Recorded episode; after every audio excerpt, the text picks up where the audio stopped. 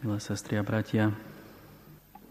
Aj v prvom čítaní, aj v Evanieliu sme počuli o tom, že ten náš život, naše správanie majú dopad na našu väčnosť.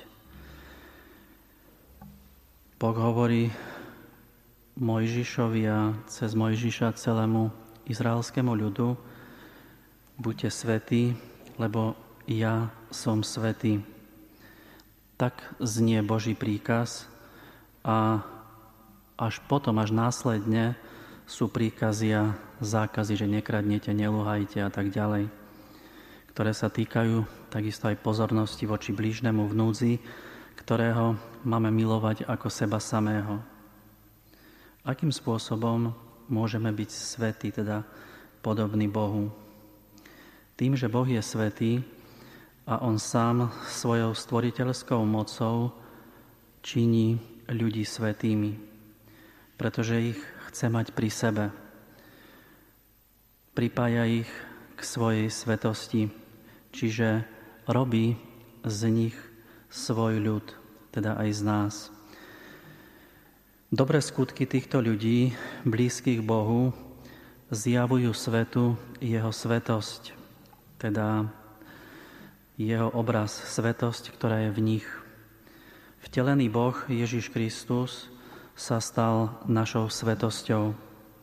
Vďaka Ježišovi, ktorý v nás koná, vďaka nášmu záväzku, zväzku s Ježišom môžeme pomáhať hladným, smedným, pocestným, nahým, chorým, väzneným, každému človeku, ktorý je v núdzi, v každom človeku môžeme odkryť, rozpoznávať Ježiša Krista.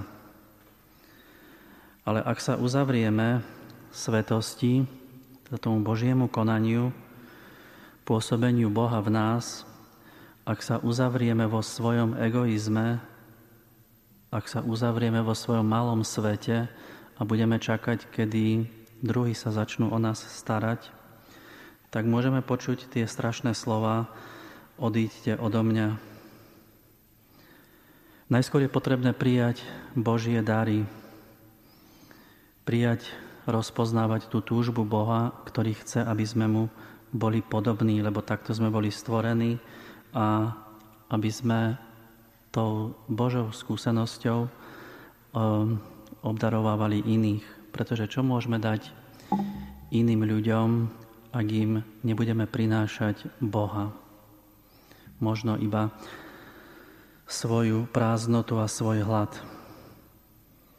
Teda Boh nás pozýva k svetosti, ktorá začína na tomto svete a ktorá už nebude mať nikdy koniec. Zaujímavo to vyjadril Michelangelo, známy velikán mnohých monumentálnych diel, keď dokončil e, posledný súd v Sixtínskej kaplnke vo Vatikáne a keď e, keď sa zdôveril už vo vysokom veku svojej priateľke Grovke, že by bol rád, keby ho už pán Boh povolal. A ona sa tak zamyslela a hovorí, že už vás, majstro, e, nebaví, nemáte chuť žiť. A on hovorí naopak, až teraz začínam dostávať chuť skutočne žiť. Teda modlíme sa, prosme o to, aby tá Božia blízkosť, svetosť nám dávala silu a túžbu stále plnšie žiť ten život, ktorý, ktorý je Boží.